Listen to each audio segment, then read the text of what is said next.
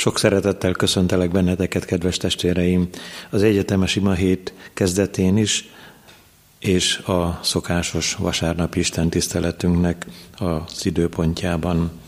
A Zsoltáros szavaival, a 150. Zsoltárból.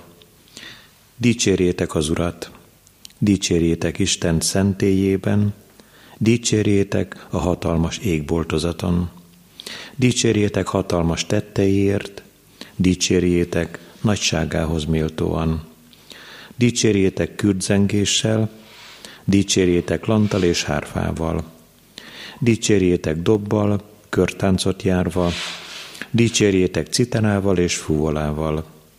Dicsérjétek csengő cintányérral, dicsérjétek zengő cintányérral. Minden lélek, dicsérje az Urat, dicsérjétek az Urat. Isten tiszteletünk kezdetén a 138. Zsoltárunk harmadik versét énekeljük el.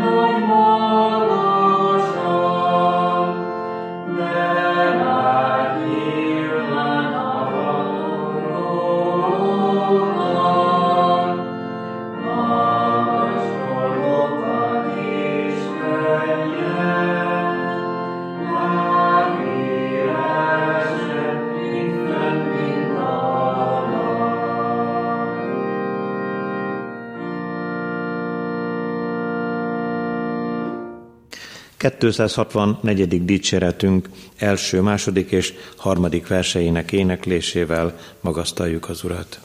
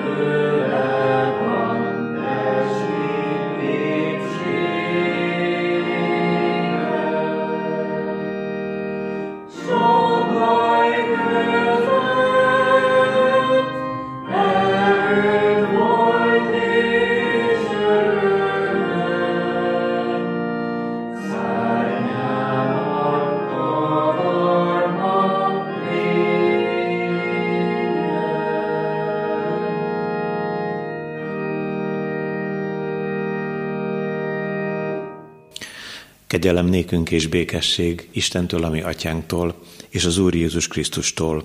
Amen. Hallgassuk, szeretett testvéreim, Istenünk szent üzenetét.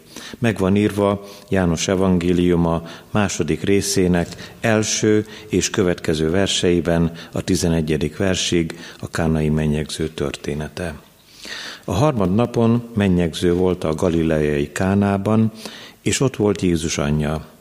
Meghívták Jézust és tanítványait is a mennyegzőre. Amikor elfogyott a bor, Jézus anyja így szólt hozzá. Nincs boruk. Mire Jézus azt mondta, vajon én rám tartozik ez, vagy te rád, asszony? Nem jött még el az én órám.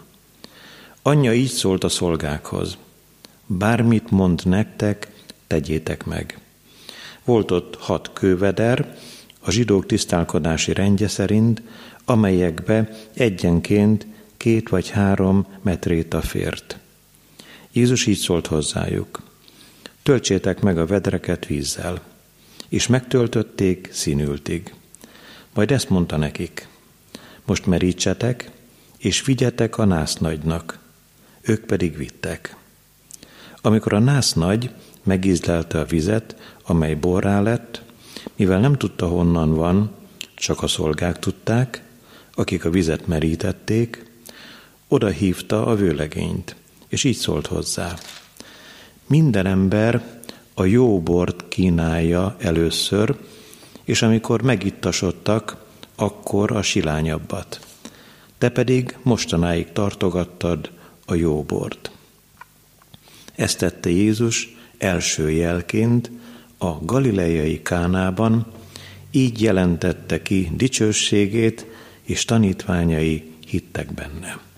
A kegyelemnek Istene tegye megáldottá szent igéjének meghallgatását, szívünk befogadását és megtartását. Hajtsuk meg fejünket az Úr előtt. Imádkozzunk. Drága megváltó Úrunk, nagy a te dicsőséged a menjen és a földön, és köszönjük, hogy te ezt ki is jelentetted, és bemutatkoztál nekünk itt, földi körülményeink között. Felvetted a mi emberi testünket, benne szenvedtél, szomorú voltál, éheztél, elfáradtál, és oda is adtad a te szent, tiszta, büntelen életedet váltságul sokakért. Dicsőítünk és magasztalunk, édesatyánk, hogy ilyen mély és igaz szeretet volt a te szívedben, hogy elengedted onnan a menny tisztaságából erre a sötét földre őt, akit megváltóul ajándékoztál nekünk. Segíts, hogy tudjon megnyílni a szívünk előtte, hogy tudjuk felismerni ő benne a végtelen szeretetet, a végtelen megbocsátást, kegyelmet, gazdagságát. Ad nekünk a te szent lelked világosságát, hogy a mi szívünk és értelmünk is megnyíljon ígéd üzenete előtt. Légy itt közöttünk, édesatyánk, Szent Fiad, Jézus Krisztus által. Amen. Ige hallgatásra készülve énekeljük a 256. dicséretünk 5. versét.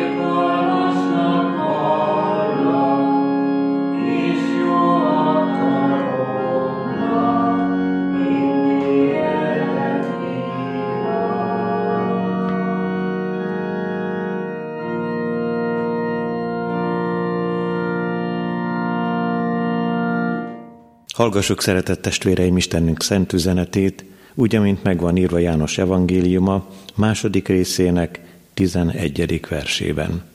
Ezt tette Jézus első jelként a galileai Kánában, így jelentette ki dicsőségét, és tanítványai hittek benne. Szeretett testvéreim, a mai bizonyságtételnek ezt a rövid kis címet adtam, az Úr kijelentette dicsőségét. A kánai mennyegző története a bibliolvasó kalauznak az igazság és élet rovatában található, mely a mai napra van kijelölve. Hogyha rágondolunk erre a csodára, a 35 csodán belül, amelyet az Úr Jézus végbe vitt, földön járta idejében, akkor az jut eszünkbe, hogy gyermekkorunknak kedves emlékei közé tartozik, és szívesen hallgatják, olvassák a gyermekek is, hiszen olyan különleges és szép dolog az, hogy egy-egy mennyegzőre, lakodalomba, esküvőre a gyermekeinket, az egész kis apróságokat is elvisszük, hadd éljék át az örömnek, a boldogságnak a csodáját. Amikor a kánai mennyegzőnek az üzenetét keressük, akkor viszont túl kell látnunk a csodás eseményen, és hogyha szeretnénk megérteni, hogy milyen hatalmas erővel szolgált közöttünk, ami megváltunk, akkor jó, hogyha visszagondolunk sok-sok évszázaddal ezelőtti nagy igehirdetőkre, akik bátorkodtak egészen az üzenetnek a mélyére tekinteni. Így most úgynevezett allegorikus igehirdetést fogunk hallani. Ezeknek a gondolatoknak a megteremtője Jeromos és Szent Ambrus és még sokan mások, azért emeltem ki ennek a két régi igehirdetőnek a nevét, mert ők az Úr Jézus földön járta után, körülbelül egy olyan 300 évvel éltek, és maga Ambrus püspök mondta el, hogy ha valaki az igének a történetiségére kíváncsi, akkor az olyan számára, mint amikor a száraz földet, a veteményes kertjét egy egyszerű kis eső megöntözi. Hogyha valaki az ige erkölcsi tanúságát is szeretné megtalálni, azt pedig az összefüggő finom harmathoz hasonlította. És végül, amikor az ige titkainak a megértését mutatta be Ambrus püspök, akkor így szólt, olyan ez, mint az igazi, bőséges záporeső, amelyik átitatja a földet, termővé teszi és gyümölcsözővé változtatja. Igen, amikor az ige titkait szeretnénk megfejteni, akkor néha kénytelenek vagyunk az allegórikus igehirdetés eszközéhez folyamodni. Az allegória azt jelenti, hogy milyen módon tudnánk megszemélyesíteni egy-egy gondolatot. És most hadd lépegessünk végig ilyen módon a kánai mennyegző történetén. Azt nagyon hamar jó, hogyha helyre tesszük, hogy amikor az Úr csodáinak a leírásával van dolgunk az új szövetségben, akkor lehet egyszerű a szívünk, mint a kisgyermekeké. Elfogadhatjuk úgy, ahogyan az szó szerint le van írva. Nincsen ezzel semmi baj. Ha valaki bajlódni szeretne, akkor kutatgassa és okoskodjon, nem fog úgyse előre jutni, mert már Ézsaiás is megmondta, mert amennyivel magasabb az ég a földnél, annyival magasabbak útaim a ti útaitoknál, és gondolataim a ti gondolataitoknál. Tudnunk kell, és jó, hogyha alázatosak vagyunk ebben, hogy ami drága megváltunk, Isten. Ő az egyszülött Isten, az atyának és a Szentléleknek a különleges, csodálatos megjelenítője itt mi közöttünk ezen a földön, és mi pedig csak teremtmények, egyszerű emberek vagyunk. Isten igéjének három gondolatát szeretném ma kiemelni. Először nézzük csak meg, hogy milyen is az, amikor ebben a silány világban megjelenik a jó bor. Második gondolatban a vőlegény dicsőségéről és a menyasszony szépségéről szólunk. Végül pedig a Zsoltárok 16-11-ből veszünk egy idézetet, teljes öröm van te nálad. Amikor az ige első üzenetét látjuk, az a rövid kis párbeszéd hangzik el a kánai mennyegző történetében, amikor is a nász nagy azt mondja a vőlegénynek, hogy minden ember a jó bort adja fel először, és amikor már megittasodtak, akkor a silányabbat. Ezzel a szóval valamit kezdenünk kell. Az a silánybor bemutatja a mi silány világunkat. De éppen ebben a silány világban megjelent az Isten üdvözítő kegyelme. Eljött ide mi közénk, a drága megváltónk, és igen, egész nyugodtan mondhatjuk, az ő csodálatos élete földi útja ízesítette meg milliók és milliók életét, nem csak abban az időben, amikor ő köztünk járt, hanem most is, mind a mai napig, az ő drága jó bor íze adja meg számunkra az igazi életet, a mennyi életet. Amikor a silány világban tájékozódunk, akkor azért el kell mondanunk, hogy furcsa a bűneset után ez a silány világ, mert mi mindannyian arra vágyunk, hogy minőségi életünk legyen. Az élet minőségről sokat beszélnek mai napság, minőségi árukról, minőségi időről, amikor a gyermekeinkre, családtagjainkra gondolunk, akkor ők jogosan várják mi tőlünk azt, hogy odafigyeljünk a szavaikra, hogy úgy töltsünk el velük időt, hogy annak haszna, áldása legyen. De hát miért is silány az? Ennek ellenére, amit mi egymásnak csak úgy magunktól adhatunk. Hamar adhatunk erre feleletet, mert amit mi adunk, az elromlik. És amit mi magunktól tudnánk ajándékozni testvéreinknek, az elmúlik. Sok minden összetörik a kezünkben, és hamar vége van. A predikátor könyvéből egy gondolatot azért hadd mondjunk el, erre nézve a Predikátor könyve 12. részéből hallgassunk csak néhány igeverset. Gondolj teremtődre, ifjúságod idején, míg el nem jönnek a rossz napok, és el nem érkeznek azok az évek, amelyekről ezt mondod. Nem szeretem őket, míg el nem sötétedik a napvilága, meg a hold és a csillagok, és újra felhők nem érkeznek az eső után.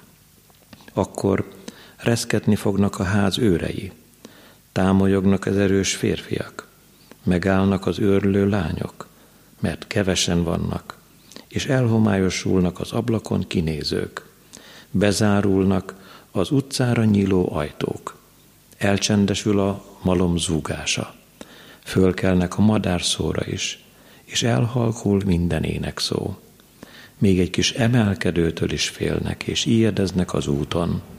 A mandulafa kivirágzik, a sáska nehezen vonszolja magát, és mit sem ér a fűszer, mert elmegy az ember örök otthonába, és az utcán körös körül siratók járnak. Végül elszakad az ezüstkötél, összetörik az aranypohár, a korsó eltörik a forrásnál, és a kerék belezuhan a kútba. A por visszatér a földbe, olyan lesz, mint volt, a lélek pedig visszatér Istenhez, aki adta. Mennyire silány a mi földi világunk. Minden, minden úgy kihullik a mi kezünkből, és vajon még hogyha példákat keresnénk, találhatnánk, hogy ne. Azt is mondhatnánk, hogy az ételünk és az italunk mind-mind silány. Még emberi összevetésben is. Talán mondtam is a testvéreknek, hogy a nyugati világban, amikor válogatják a keletre elküldött élelmiszereket, meg azt, amit ők maguknak megtartanak, valaki azt mondta, hogy egyiket az egyik oldalra, a másikat a másik oldalra. A rosszabb, a silány jön ide mi hozzánk a keleti világba. Talán, hogyha a silány bornak a képét szeretnénk megvilágítani, akkor azt is mondhatjuk, hogy van egy borfajta, illetve szőlő, a Nova nevű szőlő, amelyet amikor kipréselnek és erjedésnek indul a szabolcsi vidékeken, igen-igen gyakran, gyorsan elfogyasztják az emberek, és úgy november tájt a falvakban egymás után hírlik, hogy öngyilkosságot követnek el, mert ez egy veszedelmes ital. Amikor az Úr Jézus személyében megjelenik az életkenyere, ő adni akar neked. Az életkenyere mellett élő vizet is. A Samári asszony történetében olvasunk mi erről, és a János evangéliuma negyedik részének a tizedik versét hallgassátok csak. Jézus így válaszolt, ha ismernéd az Isten ajándékát, és hogy ki az, aki így szól hozzád, adj innom. Te kértél volna tőle, és ő adott volna neked élő vizet. A második gondolatban fogunk hallani arról, hogy ez az élő víz hogyan változik igazán jó borrá. A második gondolat tehát a vőlegény dicsősége és a menyasszony szépsége. Hadd kérdezzem meg, szeretnél-e egy olyan mennyegző részese lenni, ahol már nem csak a kánabeli vőlegény van jelen, hanem a mi mennyei vőlegényünk, ami drága megváltunk, az Úr Jézus Krisztus. Itt ebben a történetben Mária az Úr Jézus édesanyja, az Úr tanítványai, a szolgák, a násznagy átéltek egy-egy olyan csodát, ami nem mindennapi. Tényleg, a víz borrá változott. És amit átéltek, az az Úr dicsőségét hirdette.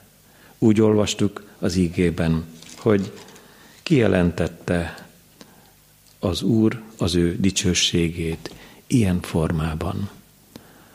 És vajon, amikor, mint igazi vőlegény jelenik meg, amikor az élő víz jóborrá változik a te számodra, a te életedben, akkor, szeretett testvérem, tudjál róla, hogy ez a jó bor úrvacsorává, úrvacsorai borrá nem esedik, azaz szabad nekünk tudnunk, hogy az Úr az ő menyasszonyáért, aki a gyülekezet odaadta szent, tiszta, büntelen életét, vérét hullatta a kereszten. A menyasszony, aki én is, te is, teljesen mindegy, hogy kikre, kire gondolunk a gyülekezetben, mert a gyülekezet, a hívők serege, Jézus Krisztus menyasszonya, minden szépségét, minden tisztaságát a drága mennyei vőlegénytől kaphatta meg. Hogyha ezt meg szeretnénk egészen pontosan érteni, akkor az Efézus 5-ből olvashatunk néhány verset, érdekes módon, különleges formában mutatja be ott Isten szolgája Pálapostól, biztatja a férfiakat, hogy úgy szeressék az ő feleségüket, mint a saját testüket. Hallgassuk csak, férfiak, úgy szeressétek feleségeteket, ahogyan Krisztus is szerette az egyházat, mármint a gyülekezetet, és önmagát adta érte, hogy a víz fürdőjével, az ige által megtisztítva megszentelje, így állítja maga elé az egyházat dicsőségben, hogy ne legyen rajta folt, vagy ránc, vagy bármi hasonló, hanem hogy szent és fedhetetlen legyen. Hasonlóképpen a férfiak is szeressék a feleségüket, mint a saját testüket. Aki szereti a feleségét, az önmagát szereti. Hát amikor az Úr szolgája Pál elénk tárja ezeket a gondolatokat, akkor szabad nekünk tudnunk arról, hogy mi önmagunkat megtisztítani nem tudjuk. Abban az értelemben sem működik ez, hogy férj földi vonatkozásban meg tudná tisztítani az ő feleségét, vagy fordítva. De ami mennyei vőlegényünk, igen, az ő drága vérével meg tudja tisztítani a te életedet is, az enyémet is, mert ő nagyon szeret. Íme a menyasszony, a gyülekezet. És eljön a nap, amikor nem csak az ige által tisztít meg tégedet az Úr, hanem te már azon a napon, amikor ő megjelenik az ég felhőiben, részese lehetsz az ő dicsőségének, mert az Úr dicsősége fogja beragyogni ezt az egész világot, és hogyha te mennyasszonya vagy a mennyei vőlegénynek, akkor nem maradhatsz le a legnagyobb örömről, a legnagyobb boldogságról, hiszen ő az Úr Jézus Krisztus, Isten dicsőségének a kisugárzása. Ezt olvassuk a zsidó levélben az 1.3-ban. Ehhez talán érdemes megjegyeznünk azt, hogy milyen is, ha a másik oldalt látjuk, az ember dicsőségét, mert mi szeretjük megragadni a magunk dicsőségét. Sőt, még azt is mondja az Úr Jézus, hogy ti egymástól fogadtok el dicsőséget. Hát az ember dicsőségéről Péter apostol az első levélben, az 1.24-ben azt mondja, hogy az embernek minden dicsősége olyan, mint a fű. Reggel virágzik és sarjad, estére elfonyad és megszárad, semmivé lesz. És nézzétek csak, hogy a mi szegényes életünket az örökkévaló, az ő drága fiában úgy részesít, hogy az ő dicsőségének a kisugárzása átöleli a mi életünket is. Úgy vagyunk mi emberek a magunk dicsőségét illetően, mint a sápat hold. Azt mondják, hogy a holdnak nincs saját fénye, csak a napnak a fényét veri vissza. Saját, talán mi még többek másak is lehetnénk, nem visszaverni, nem elutasítani kell, kellene nekünk az Úr dicsőségét, hanem befogadni, szívünkbe zárni, szívünkig engedni, hogy igaz legyen, hogy mi igazán és tiszta szívből tanuljuk meg szeretni a mi Urunkat, a mi Istenünket, tanuljuk meg szeretni az ő egyetlen szent fiát, Jézus Krisztust, és benne legyünk boldogok. Az ige utolsó üzenetében a Zsoltárokból vett idézet lesz előttünk. Teljes öröm van te nálad. Nem erre vágy, vágyunk-e mindannyian? Nem erre vágyik ez az egész világ, hogy egyszer valamilyen módon az igazi, hibátlan, tökéletes boldogságnak, a teljes örömnek a részese legyen személyeiben, mi magunk is így gondolkozhatunk. Azért hadd mondjam el, vőlegény nélkül nincs teljes öröm. Sőt, ha kánai mennyegző történetét akár mind a két vőlegény szempontjából megvizsgáljuk. Annak a vőlegénynek csak annyi baja volt, hogy elfogyott a bor. A másik vőlegény viszont, ami drága megváltunk, hogyha hiányzik a te életedből, akkor, akkor még csak nem is silány az öröm, hanem silány öröm sincs, csak bánat van, csak fájdalom van, csak elhagyatottság, csak reménytelenség, csak elpörgő évek és évtizedek, és jön az elmúlás, jön a halál, sőt, Isten igéje szerint jön az ítélet. Nem az Úr hagyott el téged, a te vőlegényed nem fordít hátat neked. Ha elmaradtál, akkor te voltál az, aki hátat fordítottál a drága megváltónak, de ne legyen így, hanem ő azt akarja, hogy ott legyen a te életedben. Hogyan lehetne ott a te életedben is a drága vőlegény, ami megváltunk az Úr Jézus Krisztus. Úgy, ahogyan ebben a történetben. Ahogyan ott volt Máriának az életében, aki olyan nagyon egyszerűen mondta a szolgáknak, bármit mond nektek, megtegyétek. Vagy éppen a jelzett szolgáknak a történetét, ha figyelemmel kísérjük, akkor hogyan is volt? Az Úr így szólt, töltsétek meg a vedreket. Hogyan töltötték meg? Színültig. Nem vitáztak, és nem morgolódtak, nem ír ilyenről az ige. Sőt, utána jött a nagyon meghökkentő, meglepő helyzet, amikor ezeknek a szolgáknak mondta az Úr, merítsetek és vigyetek a násznagynak.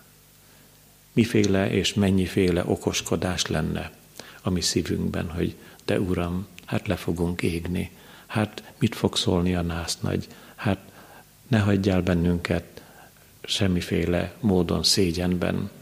Nincs ilyen írva az ígében. A szolgák merítettek és vittek, és ott volt a jó bor. És még valakikről szól Isten ígéje.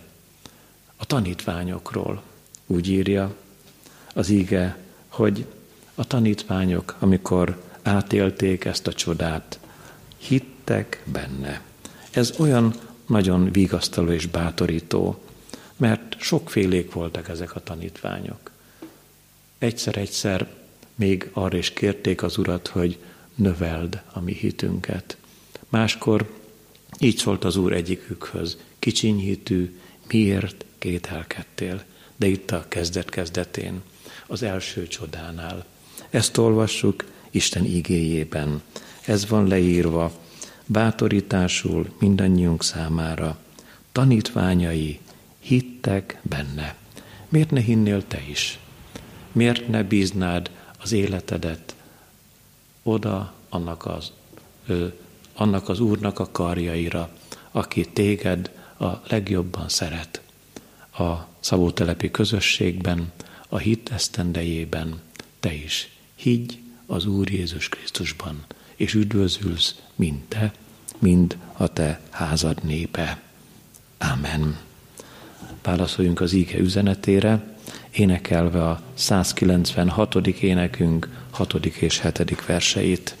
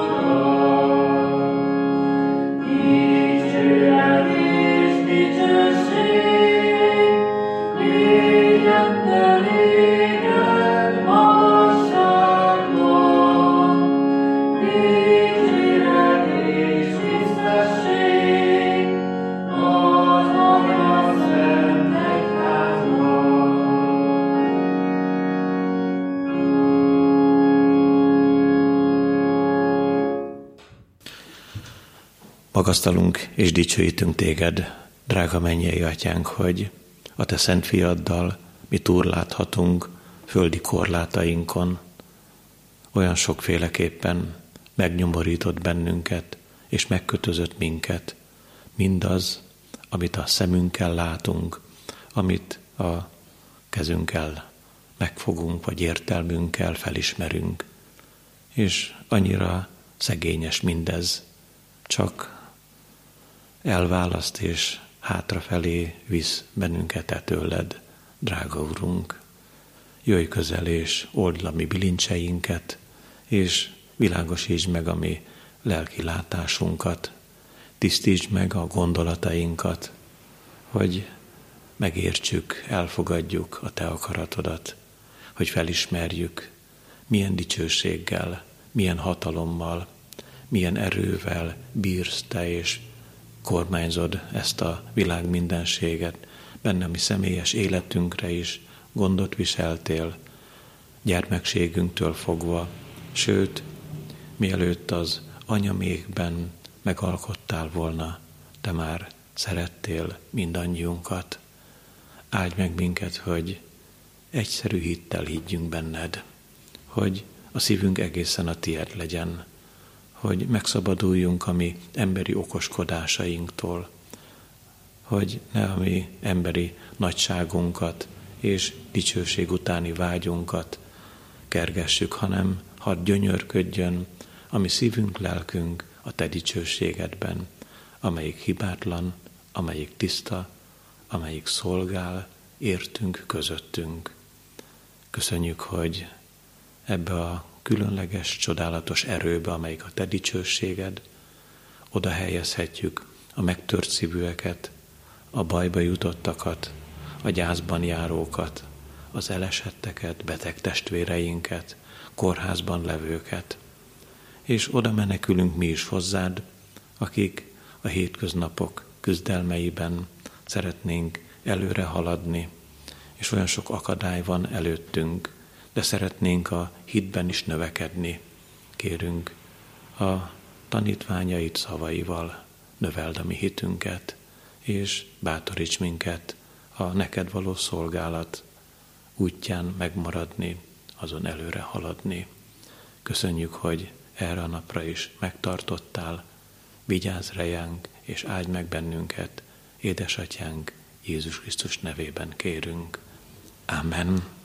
Együtt mondjuk el az Úr Jézus imádságát.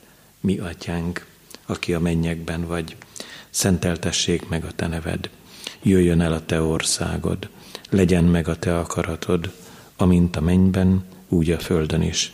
Mindennapi kenyerünket add meg nékünk ma, és bocsásd meg védkeinket, miképpen mi is megbocsátunk az ellenünk védkezőknek.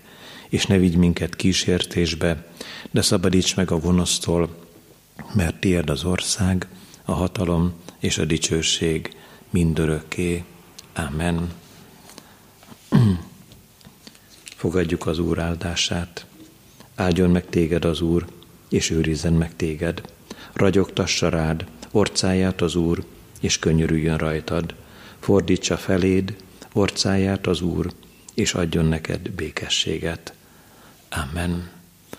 Szeretettel hirdetjük a kedves testvéreknek, hogy figyeljük együtt a híradásokat, amint lehetőségünk lesz, akkor újra itt a közösségben, a gyülekezetben szeretnénk találkozni. Most nem látjuk még ennek a lehetőségét közelesen, így a következő hét bibliórája, és már az egy hétre a vasárnap Isten tiszteletünk ebben a mostani gyakorlatban, online formában történik tessenek vigyázni az egészségükre, és ne feledkezzünk el imádkozni a betegekért és a betegek közt szolgálatot végző orvosokért, nővérekért. Záró énekünk következik, 264. dicséret, 4. és 5. verse lesz ez.